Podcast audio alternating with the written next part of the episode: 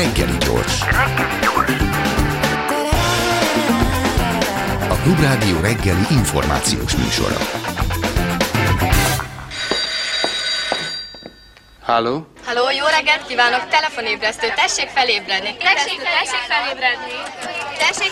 Jó napot Európa, jó napot nagyvilág, üdvözlök mindenkit, aki Magyarország és a Szabad Európa maradék magyar hangját hallgatja, akár az egész földkerekségen, internetes oldalunkon, Youtube-ján, telefonján, wifi rádióján, számítógépén vagy a vasalóján. Jogunk van szólni, és János vagyok, örülök, hogy ma is velünk tartotok.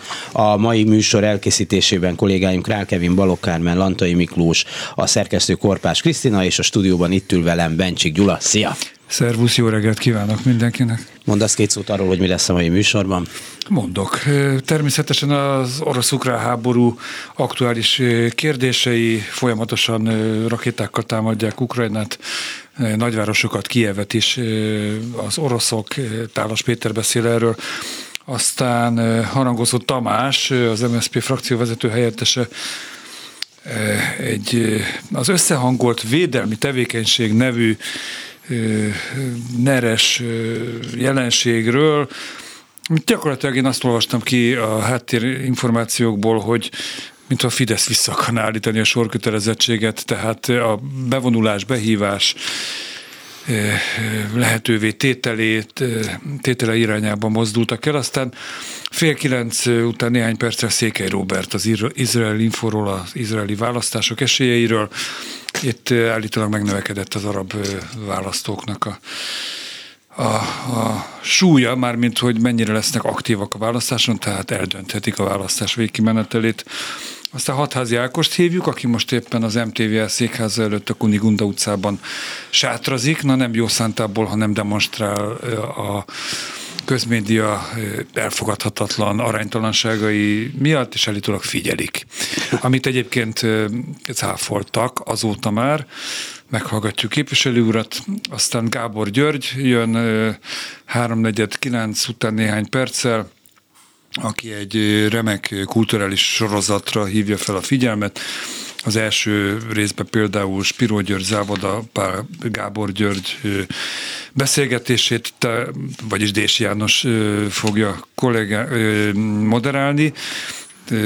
Tehát a téma az, hogy mi a dolga a szép irodalomnak a történelmi múlttal. Aztán Lengyel László lesz a vendég 9 óra után, úgyhogy röviden erre készüljenek. Remek nap lesz gondolom, hogy kevésbé remek napja van Bolsonaro-nak, de azért mindesetre bejött az, amit, ami évek óta egy jelenség, hogy akit Orbán meglátogat és kampányol mellette választások előtt, az rendre elbukja. Hungary's government sees building it Der szerbus-ungarischen La Grenze. Hongrie est un pays Világtükör. Nemzetközi lapszemle. Köszöntöm a hallgatókat! Az Egyesült Államok és Európa a kereskedelmi háborúskodás újraéledését kockáztatja, ami dollár 100 milliárdokban mérhető adóbevétel kieséssel járhat, ha nem sikerül valóra váltani a tavaly megszületett globális alkú előírásait. Erre figyelmeztetett Pascal Saint-Amand, a Párizsi székhelyű OECD, vagyis Gazdasági Együttműködési és Fejlesztési Szervezet adóügyi igazgatója a londoni Financial Times-nak adott interjújában. A hivatali idejének lejártához közeledő francia szakember, akinek a nevéhez fűződik az elmúlt csak nem egy évszázad legradikálisabb nagyvállalatadóztatási reform elképzeléseinek a kidolgozása, két irányban igyekezett eleget tenni a közvélemény azon elvárásának, hogy a multinacionális vállalatok végre tisztességesen vegyék ki a részüket az adóterhekből. E kétágú konstrukciót összesen 136 ország biztosította támogatásáról, de a megvalósítás mindkét vonatkozásban elakadt. Az egyik fő irány az lenne, hogy a vállalatok ott fizessenek adót, ahol üzleti tevékenységüket ténylegesen folytatják, és ne feltétlenül a nulla kulcshoz közelítő adóparadicsomok valamelyikében. A másik törekvés pedig az, hogy minimum 15% nyerességadót mindenütt szedjenek be azoktól a multiktól, amelyek éves bevétele meghaladja a 750 millió eurót. Az első célkitűzést illetően az a probléma, hogy az előjelek szerint az amerikai szenátusban az OECD által előírt határidőre jövő év közepére alig ha jön össze a szükséges támogatás a javaslat elfogadásához. Szentamon szerint amerikai csatlakozás hiányában előállhat az a helyzet, hogy a nagy technológiai cégek számos országban úgynevezett digitális szolgáltatási adókötelezettségek valóságos hálózatával lesznek kénytelenek szembenézni. Hasonlóképpen nemzeti adóelőírások sora sújthatja a nagy gyógyszervállalatokat. Az Egyesült Államok korábban már szankciókkal fenyegette meg azokat az országokat, amelyek digitális szolgáltatási adót vetnek ki. E tekintetben tehát félő, hogy elmérgesedik a helyzet nem áll sokkal jobban a 15%-os adóküszöb ügyesen. Ezt az Egyesült Államok idén már megpróbálta bevezetni, de a szabályok fontos elemeit figyelmen kívül hagyta, olvasható a Financial Times cikkében, amely azonban ezen említett fontos elemek miben létét közelebbről nem ismerteti. Kitér viszont arra, hogy a 15%-os minimumadó ügyében Brüsszelnek is gondjai vannak, mégpedig azért, mert Lengyelország és Magyarország ellenvetéssel élt, és Budapest továbbra is akadályozza, hogy egységes uniós szabályozás szülessék ebben a tárgykörben. Az OECD meglátása szerint Magyarország alig, hanem azért ejtette túlszul a minimumadó tervét, hogy a szabadon engedés fejében elérje bizonyos uniós források felszabadítását, amiket az Európai Bizottság jogállamisági ügyek miatt zárolt. Pascal Szentama azonban úgy véli, a magyar elutasítás nem fogja megakadályozni az EU legnagyobb országait abban, hogy saját nemzeti jogrendszerükbe beépítsék a 15%-os minimumadót. Ha nincs megállapodás, akkor az egyes országok egyoldalúan fognak lépni, mondta a Financial Times-nak nyilatkozva. A Handelsblatt a német üzleti körök napilapja terjedelmes cikkben tekinti át az osztrák környezetvédelmi hivatal egyik friss tanulmánya alapján, hogy milyen megdöbbentő mértékű Európa függése Oroszországtól a nukleáris energetika területén is. Franciaország például Putyin háborúja ellenére zavartalanul kitart a Rosszatommal való szoros együttműködés mellett, holott etéren írja alap, már rég esedékes lenne a fordulat. A nukleáris szektort francia ösztönzésnek kivették a szankciós körből, és ha atomerőművek üzemeltetéséről és újak építéséről van szó, minden út Moszkvába vezet, fogalmaz a Handelsblatt. A Bécsi tanulmány megállapítása szerint Bulgária, Magyarország, Szlovákia és Csehország 100%-ban függ az orosz uránszállításoktól. Az egész EU vonatkozásban ez az arány 20%-os. Az orosz állami Rosszatom által dúsított urán mintegy fele az Unióba és Nagy-Britanniába kerül felhasználásra. A Rosszatom ügyes nemzetközi, elsősorban francia partnereinek köszönheti ezt a sikeres üzletmenetet. A francia állami szolgáltató, az EDF, a fűtanyagszállító Orano és a létesítményépítő Framatom, amely egyébként a francia nukleáris hadiiparért is felelős, az elmúlt években számtalan szerződést kötött a Rosszatommal. A Rosszatom nyugat-európai üzletágának egyik vezetője a francia hadsereghez kötődő École Polytechnique műszaki felsőoktatási intézményben tanult. Franciaország függése négy rétegű. Először is Oroszországtól szerzi be uránt. Másodszorban a kiégett fűtőelemeket az oroszországi Tomskba szállítják, és ott újra dúsítják. Harmadrészt a Rosszatom a külföldi atomerőmű építéseknél beszállítóként bevonja a franciákat. Végül a negyedik elem, amely még csak a tervezés fázisáig jutott, hogy a franciák és az oroszok közös projekt keretében állítanának majd elő úgynevezett zöld hidrogént, a jövő remélt fő energiahordozóját. Végül egész röviden arról, hogy ma ismét parlamenti választást tartanak Izraelben, nem egészen négy éven belül, már az ötödiket. A főtörésvonal olvasható a The Jerusalem Post elemzésében Benjamin Netanyahu személyéhez kötődik. A legutolsó felmérések szerint az erőviszonyok úgy állnak, hogy a 120 fős Knessetben a csak Bibit elképzelni tudó tábor 59-60, a bárkit csak Bibit ne laza szövetség pedig 56-57 mandátumra számíthat. A többi a Hadastal arab pártnak juthat, feltéve, ha eléri a 3,25 százalékos bejutási küszöböt. Ez volt ma a Nemzetközi Média Szemle Kárpáti Jánostól. Köszönöm a figyelmüket! Hungary's government sees building it Der szerbus-ungarischen La Hongrie est un pays Nemzetközi lapszemlét hallottak.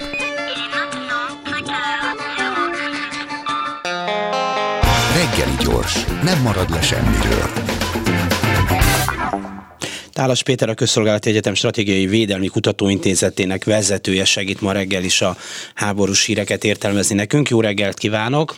Jó reggelt kívánok! Úgy tűnik folytatódik Oroszországnak a rakéta és drón támadása az ukrajnai civil infrastruktúrális célpontokkal szemben. Azt mondják, hogy most már Kijevben nincs visszolgáltatás sem, és láttam, hogy Zelenszky elnök felesége közzétette egy, hát nem, tudom más, nem tudok másként fogalmazni, egy ilyen drámai leírást, hogy milyen életbe kényszerülnek az emberek, ahol nincs se víz, se villany, vagy legalábbis hosszú időkig szünetelnek ezek a szolgáltatások. Lehet-e ennek a civil célpontok elleni támadásnak katonai eredménye ön szerint?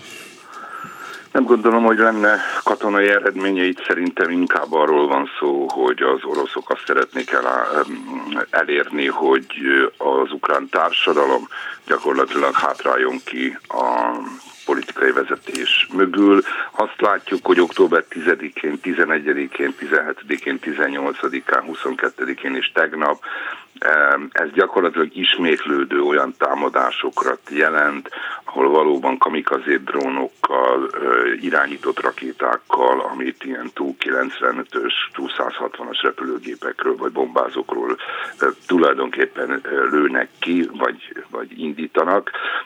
Elsősorban az energetikai infrastruktúráját támadják Ukrajna különböző pontjainak. A legutóbbi például 15 objektumot számoltak össze az ukránok 10 körzetben. Ezek között ott volt egyébként Harkov, Zaporizsia és Kiev is. Tehát én azt gondolom, hogy döntően ezek meg akarják törni az ukrán társadalmat, és azt akarják elérni másrésztről, hiszen ennek a amennyiben a energetikai infrastruktúra megrodjan, az azt jelenti, hogy, hogy nagyon sokan indulnak majd el hát külföldre, vagy olyan területre, ahol, ahol gyakorlatilag még, még élhető körülmények vannak. Ez azt jelenti, hogy nagyobb lesz a migráció, ez pedig egyértelműen az, ez az európaiaknak szól. Uh az ukrán légvédelem azt jelenti, hogy a rakétáknak, drónoknak egy elég nagy részét lelövi, megsemmisíti, mielőtt célba ér, de hát úgy tűnik, hogy mégis éppen elég, vagy az elégnél több ér célba ezzel együtt is. Valóban így van, ugye itt azt kell látni, hogy ezek a támadások, ezek drónokkal, illetve olyan intelligens rakétákkal történik, tehát manőverező rakétákkal, és, és ez azt jelenti, hogy viszonylag pontos a találati arányuk, és ez akkor is nagy veszély, ha egyébként sok rakétát és drónt le tudnak szedni, ilyen pestélyesen fogalmazva, le tudnak, meg tudnak semmisíteni az ukránok. Most van tervbe véve az, hogy a törökök talán a Bayraktart felszerelik olyan, olyan rakétákkal is, vagy olyan tűzerővel, ami a levegőben is képes megsemmisíteni ugye a, a drónokat, vagy tehát ellendrónokat alakítanak ki belőle, de az igazság az, hogy egy-egy ilyen elektromos erőmű, vagy az elektromos hálózatnak a rombolása az, az elég hosszú időre hát kiiktatja az energiaforrást. Ugye a, a vízi erőműveket azért használják előszeretettel Ukrajnában, mert, mert viszonylag jó mondjuk azt, hogy irányítható a használatuk, tehát sokkal jobban, mint az atomerőműjé. Le lehet őket állítani, és be lehet őket kapcsolni. Ez egyenlég rugalmas, amennyiben ezek, ezeket elpusztítják, akkor bizony a, a az elektromos áram, illetve hát a vízellátás az elég nehézkes. Mindig szóba kerül, hogy erősíteni Ukrajna a légvédelét az Egyesült Államok tett és például tesz ilyen ajánlatokat, mennyire kockáztatja ezt egy esetleges republikánus többség a felező választás után? Ebben megosztottak a, a, az elemzők, egy részük azt mondja, hogy, hogy mindenféleképpen elképzelhető, hogy visszafogják némileg a segítséget, de azt látni kell, hogy az orosz magatartás elítélésében és Ukrajna támadásában, a támogatásában alapvetően konszenzus van, kétpárti konszenzus van. Itt a mérték lehet egyébként olyan kérdés, ami, ami, ami vitatható lehet, de hát azért az Egyesült Államoknak részben már elég sok ígérete van, amit, amit úgy döntött, hogy, hogy támogatja hát, a, az ukrán haderőt. Másrészt azt gondolom, hogy az oroszok hát lebeszélése, vagy, vagy rákényszerítése arra, hogy abban hagyják abba valamilyen formában a háborút, és ne ilyen politikát folytassanak, ez egy kétpárti cél, tehát én nem várok drámai fordulatot, akár egy republikánus győzelem esetén sem. Igen, ráadásul a, a képviselőház kisebbségi vezetője, tehát republikánus vezetője nagyon határozottan az ukránok támogatására szólította fel a Biden kormányt, sőt, fölróta neki, hogy nem támogatja eléggé. Pontosan.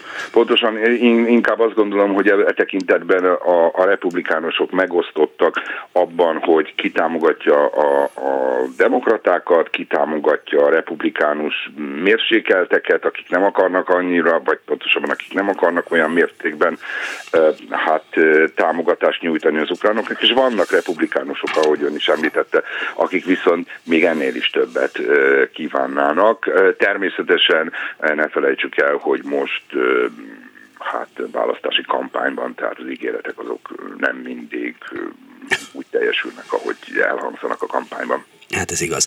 A Fekete-tengeri flottát, orosz flottát érte egy támadás néhány nappal ezelőtt, több hajó megsérült, használhatatlanná vált hadihajó, anélkül, hogy kifutott volna a kikötőből. Várható-e, hogy Ukrajna ilyen támadásokat hajt végre olyan helyeken, ahol eddig nem, vagy olyan irányokba, amelyekre eddig ezek szerint nem számítottak különösebben az oroszok? Én azt gondolom, hogy igen, a katonai szakértők azt mondják, hogy ez egy nagyon jelentős támadás volt abból a szempontból, hogy ilyen még nem fordult elő. Ugye itt, szára, itt tengeri drón és tenger alatti drónokkal mm, és légi drónokkal intézték a támadást. Azt gondolom, hogy ez mindenféleképpen fontos fordulat. Ugye eddig azért a, a, a krími területeket és azokat a területeket, amik a krímhez tartoznak, nem annyira támadták az ukránok, most bebizonyították azt, hogy ezek erre is képesek, és ez jelentős hát előny mindenféleképpen Ukrajna szempontjából, inkább azt mondanám, hogy az erre is képes, ez egy azért fontos, mert ez azt jelenti, hogy, hogy jól meg tudja tervezni az ilyen támadásokat az ukrán vezetés, még akkor is, ha egyébként ő maguk nem mindig vállalják fel ennek a, ennek a tényleges bevallását. Én azt gondolom, hogy valóban ez egy fontos fordulat, de azért magába a háborúban nem, nem gondolom, hogy fordulatot idézne elő. Itt a döntő kérdés szerintem a háború kapcsán az lesz, hogy tavaszra ki milyen kondícióban lesz. Azt látjuk, hogy Oroszország nagyon arra számít, hogy a tél az alapvetően csökkenteni fogja az európaiak, az amerikaiak és általában a nyugat támogatásának mértékét Ukrajna felé. Mm, a nyugat egyelőre ennek teljesen az ellenkezőjét mutatja, egyre inkább támogatja Ukrajnát, el fog dőlni, hogy a, telet ki, hogy húzza ki. Amennyiben a, nem csökken a támogatás, akkor azt gondolom, hogy, hogy az ukránoknak nagy esélye van akár olyan területeket is visszaszerezni, amit eddig az oroszok birtokoltak. Az, hogy a CNN jelentése szerint Oroszország fölhagyott, vagy legalábbis szünetelteti, a, hogy ők fogalmaznak, részleges mobilizálást, tehát a sorkatonák behívását. Ez azt jelenti, hogy van elég katona, vagy azt jelenti, hogy rájöttek, hogy ez nem működik, vagy ez aféle, vagy ez egy jel lehet aféle útnak, hogy ki akarnak menekülni ebből a helyzetből, már ebből a háborús helyzetből. Én azt gondolom, hogy ez elsősorban annak köszönhető, hogy, hogy nagy az elégedetlenség. A felmérések egyértelműen, még a kormánypárti felmérések is, vagy a kormányhoz közel álló felmérések is azt mutatják, hogy a, a, a a mozgósítás az egy népszerű, sőt egy nagyon népszerűtlen intézkedés, ezért azt feltételezem, hogy ez az egyik fő oka a leállításnak. Ne felejtsük el, hogy, a, a, hogy ugye a 300 ezer ember mellett elég sokan megjegyezték azt, hogy ennél sokkal többre van szüksége Oroszországnak, ha fordulatot akar előidézni az ukrán fronton. A másik nagyon fontos oka az lehet, hogy elképzelhető, hogy rájöttek a, az oroszok is arra, hogy nem képesek ilyen tempóba kiképezni, és nem képesek ilyen tempóban felszerelni ezeket az embereket. Most nem is beszélve arról természetesen, hogy a 300 tartalékos mellett van egy őszi és egy tavaszi mm, hát, behívás, ami nem a tartalékosokat, hanem a normál sorozatállományt jelenti, ez is egy ilyen 150 ezer. Tehát eléggé le van terhelve az orosz haderő a milyen utánpótlás, kiképzés tekintetében, és azt gondolom, hogy ez is hozzátartozik az igazsághoz. Köszönöm szépen Tálas Péternek, a Közszolgálati Egyetem Stratégiai Védelmi Kutatóintézete igazgatójának. Viszontalásra! Viszontalásra! Reggeli gyors, nem maradjon le semmiről. Harangozó Tamás, az MSZP országgyűlési képviselője, frakcióvezető helyettese van itt velünk. Jó napot kívánok! Jó napot kívánok! Ugye az orosz példán is látszik, hogy azt mondták, hogy mobilizálás, és egyből sok százezer ember elszökött az országból. Nyilván csak a, hát nem is biztos, hogy a véletlen összejátéka, hogy egy kihirdetett törvény szerint már a hadi állapot, már most Magyarországról beszélünk, hadi állapot kihirdetése előtt nagyon súlyosan büntethetőek lennének azok, akik valamilyen módon szeretnék elkerülni a, a behívást Mit gondol erről a, javaslatról? Ez egy technikai javaslat, csak ahogy sokan próbálják beállítani, vagy éppen a sorkatonaság visszavezetésének egy előjátéka? Hát azt hiszem, hogy most, ha igazságosak akarunk lenni, akkor, akkor inkább az előző. Hiszen itt nem arról van szó ebben az esetben, hogy, hogy ez egy ilyen korlátlanul használható passzus, a BTK-ban ugye került be ez a, ez a megszorítás, hanem arról szól, hogy a hadi állapot kiirdetésének a kezdeményezését követően, de még a kiirdetése előtt, ugye ez két külön dolog, országgyűlés hirdeti ki, azokat az embereket, akik hat, hat köteles korban vannak, azokat ugye kapnak egy értesítést, hogy menjenek el egészségügyi felmérésre. Aki emlékszik még rá a sorkötele, sorkötelezettség idején, ugye minden fiatalnak el kellett egyszer ugyanígy menni a hat kiek parancsnokságra egy ilyen egészségügyi felmérésre, ahol megállapították róla, hogy alkalmas vagy nem. De aki ez az egészségügyi felmérés alól kivonja magát, vagy egy esetleg szándékos egészség károsítást okoz magán, az, az a, ez a tevékenység lesz büntetett. De még egyszer hangsúlyozom, ez abban a pillanatban lép hatályban, ha már a kormány bejelenti, hogy a hadi állapot kiirdetését kezdeményezi. Na most a, a különféle... ez ilyen szempontból nem egy partalan szabályozás, és ha mondjuk egy pillanatra félretesszük, hogy melyik országban élünk, meg kik vezetik, Ez elég nehéz. és csak így, de akkor is azt mondom, hogy objektíve megnézzük, hogyha valóban mondjuk megtámadják az országot fegyveres erővel, és valóban ki kell hirdetni a hadi állapotot és megvédeni az országot, akkor ha picit belegondolunk, akkor ez az egy szabályozás is egymagában azért indokolt. Persze azt most a, a, a borzalmas orosz példán is látjuk, hogy behívni embereket és azt mondani, hogy nesze itt egy puska, aztán menjél, ez azt jelenti, hogy nagyjából halára ítéljük legalábbis egy jelentős részüket. Tehát ez csak akkor működik, hogyha az emberek ki vannak képezve, felfegyverezve, és a többi önmagába, hát ez nem, nem, nem megy. Tehát hát arra, arra gondolok, hogy ez például... De nincs is. Ez természetesen így van. Nincs is egyébként sorkatonai szolgálat Magyarországon, ugye professzionális haderő van alapvetően, szerződéses és hivatásos állományjal. Az ő kiképzésük és felkészítésük a mindenkori kormány feladata. Ugye arra a helyzet, amiről mi beszélünk, az azért nem ez a, ez a szituáció, mondjuk ha különböző tankok jelennek meg az országunk határain, azért azt mindenki érti, hogy ez egy, más, az egy másik helyzet lenne. Lát-e törekvéseket arra, hogy visszavezessék a sorkatonasságot? Hát akkor megint nagyon őszinte leszek önnel. Szerintem szakmailag Magyarországon ennek semmi értelme nincsen, és minden, mint minden más esetben ebben sem szakmai döntést fog hozni a kormány, hogyha úgy érzi, hogy ez rendkívül népszerűtlen lenne a lakosság körében, főleg a saját támogatói körében, akkor nem lesz ilyen. Ha úgy érzi, hogy a Fidesz támogatóinak egy jó része valami nosztalgiából, vagy valami más okból. 70, plusz uracsok szokták, igen, ezt a 70 pluszos uracsok, akiknek már megkopott a memóriája, szokták azt mondani, hogy... Igen, bár ha megnézzük a jelenlegi vezetőket, akkor én is úgy emlékszem, hogy nem életük legfényesebb időszaka volt a saját elmondásuk szerint sem az sorkatonai szolgálatuk, most meg mint a máshogy emlékeznének, megviselkednének már.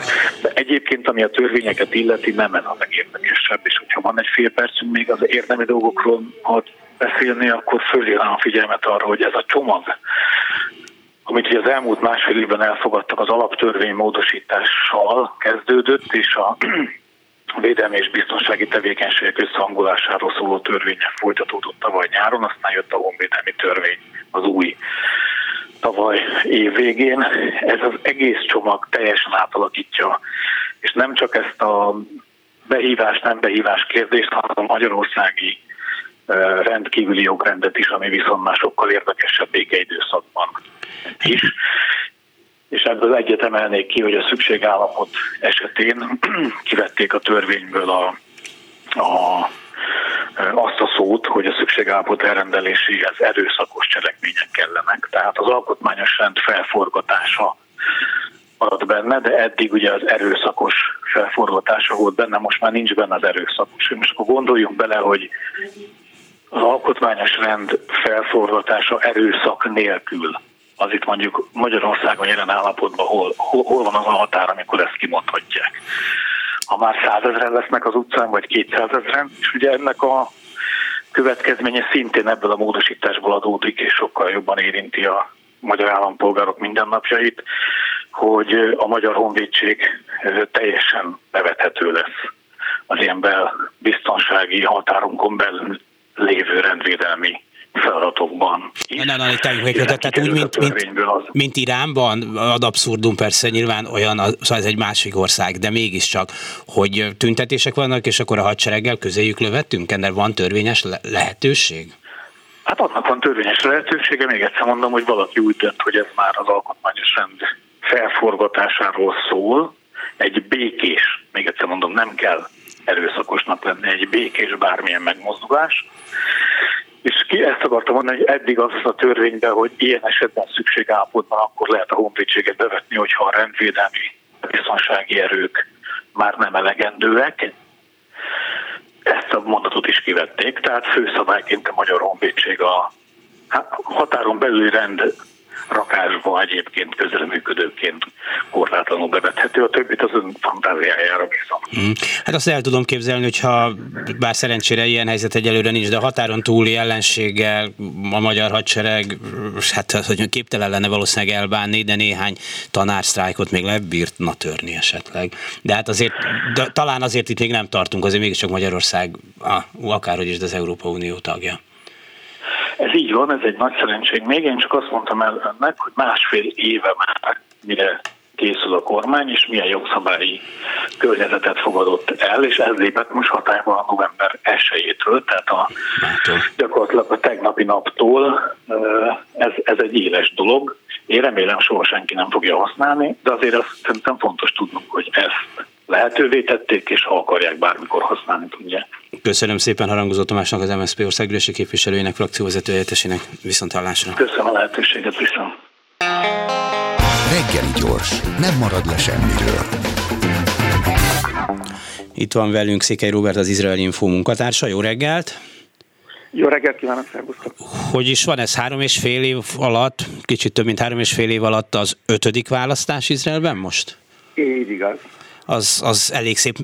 Mindjárt az esélylatolgatásról is mondjál valamit, de mennyire veszi el az emberek kedvét az, hogy fél évente háromnegyed évente nagyjából lehet menni, voksolni, már ugye a részvételtől a kedvét, vagy éppen ez csak meghozza? Nem, meg nem hozza, elég egyre többen kezdenek szkeptikusak lenni azzal kapcsolatban, hogy a voksuk mennyit ér, és valóban tudnak-e hatni arra, hogy valami változás legyen, vagy milyen kormány legyen. Tehát ez a hosszú part helyzet, ez nem teszi jót a demokráciának. De azért vannak kemény magok, és azt hiszem, hogy az választóknak a nagy többsége érti a, a, annak ellenére, hogy unalmas ilyen sokat eljárni, ennek ellenére azért szerintem az emberek nagy része érti a fontosságát a dolognak, úgyhogy azért nehezen ráveszi magát arra, hogy elmenjen voksolni. Ha megpróbálom összehasonlítani az elmúlt négy választásnak a részvételi arányát, akkor nem voltak nagy különbségek, tehát ilyen egy-két százalékos különbségek voltak részvételben.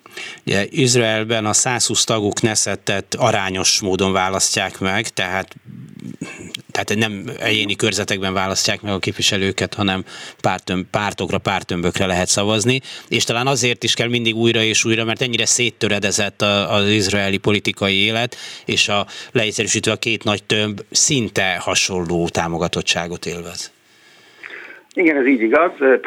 Nagyon-nagyon sok kis párt van Izraelben, van két-három nagyobb, de nagyon sok kis párt van, ami különböző társadalmi rétegeknek a, a képviseletét adja, és hát most már nagyon-nagyon régen igen, padhelyzet van, olyan 60-60 képviselőt tud mindkét oldal felmutatni, és a padhelyzet azért is alakult ki egyébként, nem, nem, nem csak a sok párt miatt, hanem ezek személyes dolgok miatt is, itt gondolok most Netanyahu személyére, ha az izraeli társadalom, társadalmat nézem, akkor lehetne egy kényelmes jobb középtöbbséget eh, bármikor összehozni, eh, de Netanyahu személyen már a jobb oldalon is, a szolidabb jobb oldalon is annyira visszatartó erő, hogy, hogy már nem hajlandók vele kormányra lépni. Tulajdonképpen ez történt az utolsó két-három alkalommal, hogy, és emiatt nem tudott kormányt alakítani Netanyahu. Ugye itt össze kell szedni, mint egy ilyen puzzle a kormány többséget összeállítani, hogy kikivel, és ezek sokszor olyan pártok, akik, vagy amelyek nagyon ellenkező dolgokat gondolnak a világról. Ez így igaz. Hát van, tehát mondjuk négy részre lehetne osztani. Van az ortod, vannak az ortodox pártok, akik körülbelül most olyan együtt körülbelül a 120 fős kneszetből olyan 15 főt adnak aztán van a jobb oldal, a, a, mondjuk a liberális jobb oldal, van a jobb közép, vagy közép, és, és van, a, van, van a baloldal. Illetve a baloldalt is két részre lehet osztani tulajdonképpen, ahol vannak a, a, a zsidó baloldali pártok, illetve vannak az alappártok, akik érthető módon nem közösködnek jobb oldallal. Uh, akkor csak azt mondják, hogy mi lesz a végeredmény. Ja, persze, hát ez igen, simán. Én nem tudom, én megmondom őszintén, hogy én személyesen, és az én, az a, az a buborék, ahol én élek, nagyon-nagyon félünk a választás eredményétől, mert ha, a, a legrosszabb az az lehet, hogy Hatanyanak éppen csak sikerül megnyerni a választást, és erre van esély, ugyanis akkor kénytelen lesz a szélső jobb oldallal összefogni, amit eddig még ő sem akart. Tehát ez tulajdonképpen azért kívül áll azon, ami igazából az ő világnézetén, de mivel most nem csak világnézeti kérdésről van szó, hanem az ő személyes jövőjéről is gondolok itt arra a e, e, bírósági eljárásra, ami folyik ellene, e, emiatt aztán neki ez egy személyes túlélés, és, és tudja azt, hogy, musz, hogy ha, ha meg akarja kerülni a bírósági tárgyalást, akkor, akkor kénytelen összefogni a, a szélső jobb oldallal, és hát ez mondjuk nem tudom, tehát most olyan, mint hogyha a magyar viszonylatban azt mondanám, hogy Budaházi György lesz a e, belügyminiszter, és e, Dúró Dóra a, a Dúró Dóra a magyar parlament alelnöke, úgyhogy már nehéz vele mit mondani. Ja, már most jó. Okay. jó. Tehát, hogy ez ilyen, ilyen nagyon félelmetes dolgok, és hát ettől nagyon félünk, de hát de hát nem tudom, mi lesz. Mert annyi, annyira közelít, az összes közönép néztem most az utolsó közben, a pártok belső közönkutatások már nem hoztak nyilvánosságra tegnapiakat, ezeket épp most reggel nézegettem, és e, hibahatáron belül van, tehát annyira közel van a két oldal egymáshoz, hogy bőven hibahatáron belül tényleg nem lehet tudni. De ebből az is következik már, hogy akárhogy is, de valószínűleg nagyon szoros lesz az eredmény, hogy minden kormány ingatag, mert egy képviselő megsértődik, nem kap valamit, nem átáll, lemond. Szóval, hogy, hogy, hogy baromi ingatagok éppen ezért ezek a, ezek a koalíciók a létre is jönnek általában. Hát az elmúlt három kormányváltás, az pont emiatt, illetve kormány összeomlása most is, az pontosan emiatt történt. Van itt olyan, amit tudom, hogy régen volt Izraelben, hogy mondjuk Netanyahu, Yair Lapid miniszterelnök jelölti vita? Idén. Akartak, tehát itt régen volt, eleve elfogadottabb az, hogy itt nagyon sokat beszélnek a politikusok. Tehát még Magyarországon mondjuk rohannak a mikrofon elől a a képviselők. Itt minden képviselő harcol a, a média időért, ezért nagyon elfogadott az, hogy bármilyen médiumból fölhívni telefonon egy minisztert, az lényegében azonnal vagy, vagy képviselőt az azonnal rendelkezésre áll. Tehát nagyon sok ilyen apró vita volt. Kormányfőjelölti vita nem volt idén, ebben nem tudtak megegyezni, ilyen klasszikus vita, de, de mondom, ilyen apró viták, vagy másod-harmad emberek vonalbeli viták, az rengeteg. Mikor lesz meg az eredmény? Hát az eredményt nagyjából ilyen egy óra, éjszaka egy-két óra tájban már azért így lehet majd tudni, hogy merre, hogy úgy megközelítőleg, mondjuk ilyen 95%-ossal, de ha nagyon közeli lesz az eredmény, akkor, akkor akár több napot is eltarthat, mert akkor meg kell várni a katonáknak a szavazatait, amit ugye nagyon sok, és az még egy-két nap, mire azokat felbontják, meg külképviseletek szavazók, meg tehát, ha nagyon közeli, akkor, akkor akár több napot is várni kell. Köszönöm szépen Székely Robertnek, az izraeli info munkatársának Izraelből. Szervusz, viszontlátásra. Jó reggelt, szervusz. Reggeli gyors, nem maradjon le semmiről. Hatházi Ákos országgyűlési képviselő, független országgyűlési képviselő. Jó napot kívánok! Jó reggelt kívánok! Hol van, mit csinál? A, a Kunigunda útján vagyok a, a hát a, nem a MTVL székházban, hanem az út túloldalán. És a, most éppen a sátorban ülök, egy kicsit szemel ki az eső, és éppen most kaptam egy jó meleg kávét. Azt fogom majd mindjárt meginni. Azt megérdemli. Mm, kérdés, hogy persze egy 120 vagy nem tudom hány milliárd forinttal kitömött intézmény megijed, de attól, hogy egy akármilyen kitartó képviselő is ott szembe sátorozik vele. Egyrészt megijed, mert azért, hogy mondjam, elég nagy az éberség.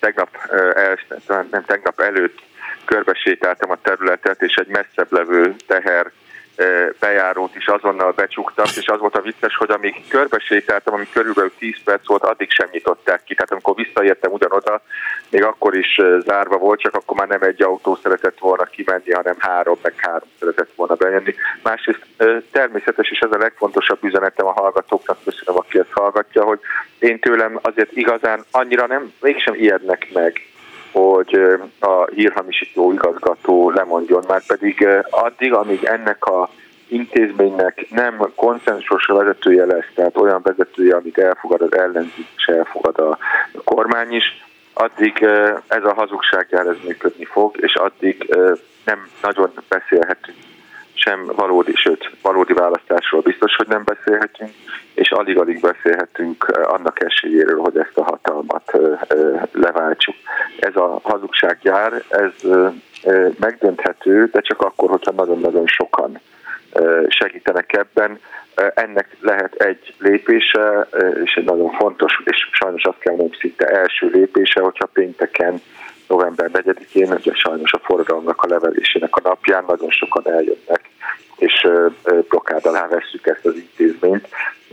Én sajnos csak ilyen mini blokkádot tudok csinálni, ha átmegyek a túroldalra, akkor mindig mindent bezárnak, de az, az kevés, annál, annál erősebb jelzés kell.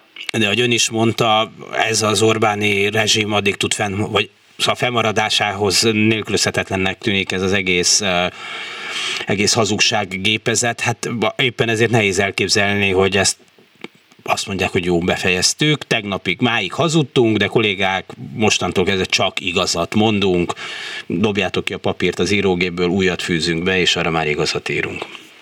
Hát ezért kell elérni a vezetésnek a, a elküldését, illetve nagyon fontos, meg aktuális is, ugye a másik követelés, amire én ezzel fel akarom figyelni, vagy hívni a figyelmet, a rövid távon ezzel a sátrazással ezt tudom csinálni, fel figyelmet egyrészt a pénteki eseményre, másrészt a két fontos követelésre, hogy a fizetett kormányzati hirdetéseket, tehát ezt a folyamatos propagandát, folyamatos propaganda kampányokat kell törvényileg betiltatni. Na most, ha azt mondjuk, hogy ezt nem lehet, hát én sajnos hallom sokszor, bár amikor egy kicsit beszélgetünk róla, akkor sokan bólogatnak, hogy ja igen, mégis lehet, de ha azt mondanánk, hogy nem lehet, akkor könyörgöm, akkor tényleg hagyjuk abba ezt az egészet. Tehát akkor mi a fenének vagyunk a parlamentben, ha azt mondjuk, hogy ezt a, nem tudja az ellenzék elérni, vagy az ellenzéki emberek, vagy azok a tízezek, akik ki tudtak menni október 23-án is, és nyilván vannak még többen, akik ki tudnak jönni.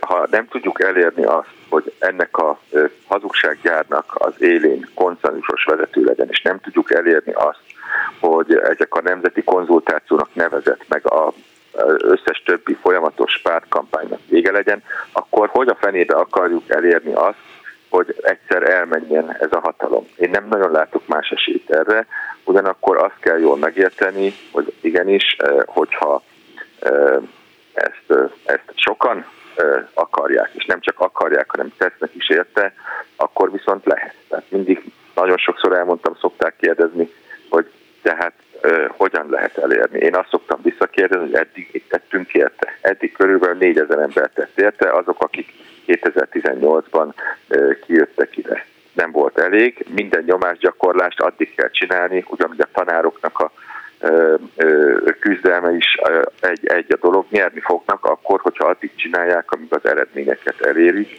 Nagyon fontos, hogy részeredményekkel meg nem lehet megelégedni, tehát azt nem lehet megelégedni, hogy esetleg néha-néha most már behívnak néhány ellenzéki képviselőt, ez nem eredmény, ez részeredmény, ez azért van, hogy az Európai Uniós pénzeket esetleg megkapják, hanem a valódi eredményekig kell menni. A tanároknál is ugye vannak nagyon fontos részeredmények, és erre szeretnék mindenkinek a figyelmét felhívni. Tehát az, hogy nincs több kirugás, az pont azért van, mert nagyon nagy volt a felzúdulás, és nagyon nagy volt, nagyon nagy tömegek álltak emellé ki, de ez csak részeredmény. Hogyha nem teszik vissza, nem érjük el, hogy az öt tanárt vissza is vegyék, akkor ugyanúgy fognak tovább csinálni mindent. Ez az egész, beleértve a péntek kitüntetés, amit majd kérem, hogy mondja el a pontos információkat is róla, ez az ön egyéni akciója, vagy együttműködik olyan szervezetekkel, csoportokkal, pártokkal, civil szervezetekkel, szakszervezetekkel, nem tudom kikkel, akiknek szavuk van még, és akiknek a szavára hallgatnak emberek, és esetleg elindulnak akkor majd pénteken a Kunigunda utca felé. Én sok mindenkivel beszéltem, és nagyon sok támogatást is kapok. Ugye van nagyon sok, lehet, hogy túl sok, tehát nyilván egy kicsit lehet, hogy érdemesebb össze koronálni nagyon sok civil szervezetet, de azt látom, hogy ezek a folyamatok hála Istennek el is indultak. Nyilván én nagyon sok mindenkivel beszéltem. A pártokkal valóban jelen pillanatban nem kaptam egy ilyen kritikát az MSZP új elnökétől. Én őszintén szólva, én minden korábbi ilyen esetnél hívtam őket, nem jöttek. A, a parlament nyitóülésénél azt láttam, hogy nem nagyon értették, hogy, hogy vagy, vagy nem akarták, vagy nem értették, hogy mi az, amit én mondok. Ezzel együtt egyébként, amikor én a pártokról beszélek, akkor azért felszoktam hívni a figyelmet, hogy a pártok természetesen emberekből állnak, és a pártokon belül is, szinte minden párton belül ismerek olyan kollégákat, akik nagyon is jól értik, hogy miről van szó. Remélem, hogy itt is lesznek, voltak ígérte is, hogy el is fog jönni. Ugye van ennek az egy... egy, az egy gyakran megkapom, hogy én itt ilyen magányos harcos vagyok, na most határozottan tudom tényszerűleg is táfolni, tehát az, hogy én az elmúlt néhány napban, amióta itt kint vagyok, gyakorlatilag a elintézetlen e-mailjeim hegyekben állnak, ez azért van, mert hála Istennek erre a folyamatos fogadóórára olyan nagyon sokan jöttek, hogy szinte alig volt időm ezeknek a, a kezelésére, szervezésére, majd nagyon köszönöm és örülök, hogyha jönnek, rengeteget adott nekem, rengeteg erőt adott az a rengeteg biztatás, amit személyesen kaptam. Egyrészt értem, hogy ez a közpénzből finanszírozott Fidesz propaganda hát meg, megváltoztatása miért fontos, de másrészt nem segíthet-e, hogyha olyan szabad hangokat segítenének valahogyan a nyilvánossághoz jutni, amelyek képesek az igazságot elmondani, vagy, vagy hát szóval a kormánypropagandától független dolgokat elmondani. Dehogy nem, tehát a, a, ez, ez nagyon fontos, most nem akarom itt körbe dicsérni önöket, mert nem azért beszélgetünk, de a, például az önök munkája is rendkívül fontos, és vannak még ö, ö, olyan független ö, ö, sajtótermékek, amelyek, amelyek léteznek, és nagyon fontos munkát csinálnak. De azt nagyon-nagyon jól kell érteni, ezt is nagyon sokszor elmondhattam már önöknél is, hogy a hibrid rezsimnek az a lényege, ugye nem diktatúrában vagyunk, amikor már mindenben van tiltva, meg elviszik börtönbe az ellenzéket, de nem is vagyunk demokráciában, amikor mind a két fél elmondja a véleményét, és választásra lehet váltani a, ezt a kormányt, hanem a, azt mondják, a tudományosan nem egy kifejező név, hogy hibrid rezsim, régen mondtunk erre, lehet, hogy egy puha diktatúra az jobb, jobb szó, nem tudom, de egy ilyen kevert rezsimben a, az a lényeg, hogy van még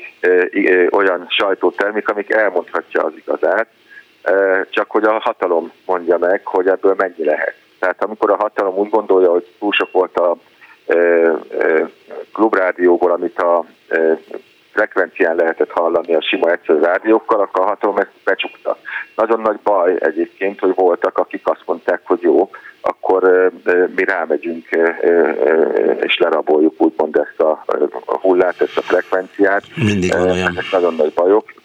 Most nem ebbe szeretnék belemenni. A lényeg az nagyon leegyszerűsít, hogy igen, elfogadom azt, aki azt mondja, hogy igen, vannak még úgymond tiszta hangok, független hangok, azonban ez azokat fogja elérni, akik keresik a politikai híreket és a valódi híreket, a valódi közéleti híreket. Azok még ezt megkapják. A kormánynak nem ez a fontos. A kormánynak az a fontos, hogy a ő üzenete sokkal több emberhez jusson el. Már pedig, hogyha ők 8 milliárd forintból most csinál egy kampányt, amely mindenkihez, egy az egyben mindenkihez eljut, akkor ő annyival már beljebb van, mint az ellenzék, és ezt folyamatosan fogja csinálni, ezzel ellen kell tiltakozni. Egyébként való, valószínűleg a posta tényleg nagyon rossz állapotban van. Az egész biztos. konzultációkat még mindig sokan nem kapták meg. Ennek ellenére, aki már megkapta, azt köszönöm, hogyha november 4-én azokat is kihozza. Akkor, akkor a, bocsánat, azt tegye meg a végén, most itt a beszélgetésünknek a végén, hogy pénteken mikor, hol igen, Kunigonda útja fél hatra, 17.30-ra. Nem annyira lehetetlen egyébként a megközelítése, ez is egy ilyen nem tudom, egy ilyen tévhit, hogy ide képtelenség kijönni, tehát ide lehet jönni hévvel, az egyes villamos végállomással, 49-es villamos, több villamos, a 17-es, azt hiszem, hát, bocsánat, ennek nézzenek utána, de jönnek villamosok, jön közvetlenül busz is ide, Nyilván a hévtől, a villamostól egy 10 perc séta, de azok, akik valóban tenni akarnak a jövőnkért, már pedig itt ezen a helyen van a hatalomnak, a, ennek az egész mocskos hazugságjának az egyik legfontosabb bástyája. Én nagyon köszönöm, hogyha ezt a sétát megteszik ezért. Köszönöm szépen Hatázi Ákos országgyűlési képviselőnek, viszontalásra. Köszönöm a lehetőséget, köszönöm szépen, viszontalásra. Reggeli gyors, nem maradjon le semmiről. Gábor György filozófia professzor van itt velünk. Jó napot kívánok! Jó napot kívánok! Most persze próbálok úgy tenni, mintha semmit nem tudnék a dologról, de hát el kell azért árulnunk hallgatóknak, hogy az a beszélgetés sorozat, amelynek mindjárt elmondja, hogy mi a lényege, abban egy kicsit én is benne vagyok, ez csak ez a, hogy szoktam mondani, disclaimer, de hogy csütörtök, csütörtökön? Ta- Igen, találkozunk. Harmadikán. Harmadikán Spíró György író Závada, Pál író Gyányi Gábor történész, és hát ön vesz részt egy beszélgetésen, de mi ez az egész sorozat, és miről fogunk beszélgetni? Ez a sorozat, ami egyébként a Campus Kult nevet viseli, és ezzel a campus szóval, szócskával utal az egyetem, az egyetemek világára.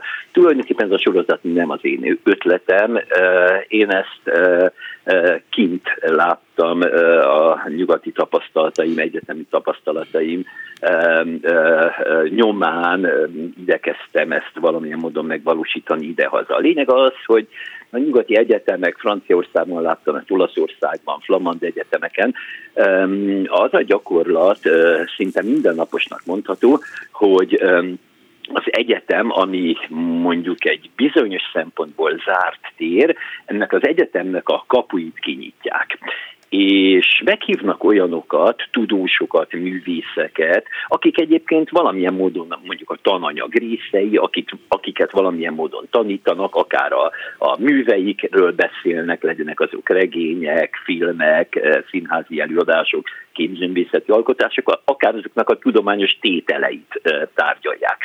Ők ezt meghívják, ugyanakkor a kapuk nyitva vannak, jöhetnek kívülről is, tehát az egyetemi oktatók és hallgatókon túl kívülről is jöhetnek érdeklődők, és a lényeg az, hogy egy nagyon intenzív beszélgetés, diskurzus alakul ki, hagy, hagy mondjam, hát hangsúlyosan, viták jönnek létre. A vita ugyanis a, nem csak a, a korunknak a, a, a, hogy is mondjam, csak az elemi, az elemi lényege, ennélkül nem lehet létezni, hanem hát arról is szó van, hogy, hogy különösen idehaza, hogy az indoktrinációhoz szokott iskolarendszerből kitekintve nem tudjuk elképzelni azt, hogy mi a vita, nem tudjuk elképzelni azt, hogy a, a a vitának milyen pozitív ereje van, tehát a viták nem arról szólnak, hogy egymást lebunkózzuk, vagy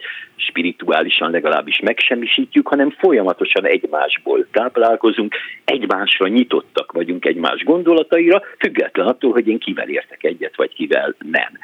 Tehát ez egy nagyon intenzív, közös, egymásra figyelő gondolkodásmódot eredményez. Az első téma a valóság és a művészet kapcsolata olyan szerzőket is hívtak meg, ugye Spiro György és Závada Pál is nagyon sok könyvében a történelemről szól, szóval, hogy az mennyire lehet alapanyaga a művészetnek, mennyire lehet rajta változtatni, vagy mennyire hűségesnek kell lenni. Van ennek valami napi politikai áthallása ennek a dolognak, hiszen látunk manapság olyan mű, műalkotásokat, olyan alkotásokat legalábbis, hogy filmeket, könyveket, amelyek próbálják mondani, hogy így történt, vagy úgy történt, ami nem feltétlenül ugyanaz, mint ami a szigorú tudásunk a történelemről. Így van, szóval itt két dologról van szó. Az egyik az, hogy ö, meggyőződésem, a, a tudás legnagyobb tárháza az a múlt, a történelem az ember a múltat ismeri, és jó, hogyha ismeri, és nem igyekszik elfeledkezni a múltról, vagy nem hagyja, hogy a múltat átírják, meg annyi különféle politikai hatalmak. Szóval a múltból tudunk levonni egy sor tanulságot a jelenünkkel kapcsolatosan.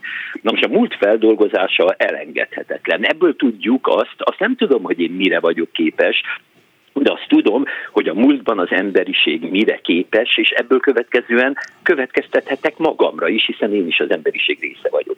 De most hogyan lehet ezt a múltat feldolgozni? A, a, a, azt szerintem, bocsánat, az, hogy hogyan lehet a múltat feldolgozni, azt majd megtudjuk ezen a rendezvényen. Ha Remélem. elmondja, hogy hogy lehet csatlakozni a, ehhez a vita, vitához, vitasorozathoz annak, aki akar, akkor az még egy hasznos információ itt a beszélgetésünk végén. Hát a hasznos információból annyit, hogy, hogy érdemes regisztrálni erre az eseményre, itt különböző fórumokon megtalálja, Mazsihisz fórumán, az Orse, az egyetemük fórumán meg lehet találni ezt a regisztrációs lehetőséget, de ha ez nem megy, akkor oda lehet jönni, és ott helyben lehet bebocsátást nyerni. 18 órakor, harmadikán 18 órakor a Goldmark teremben kerül sor erre a beszélgetésre. Köszönöm szépen Gábor György professzornak, viszontalásra. Én is köszönöm, viszontalásra. Reggeli gyors, nem maradjon le semmiről.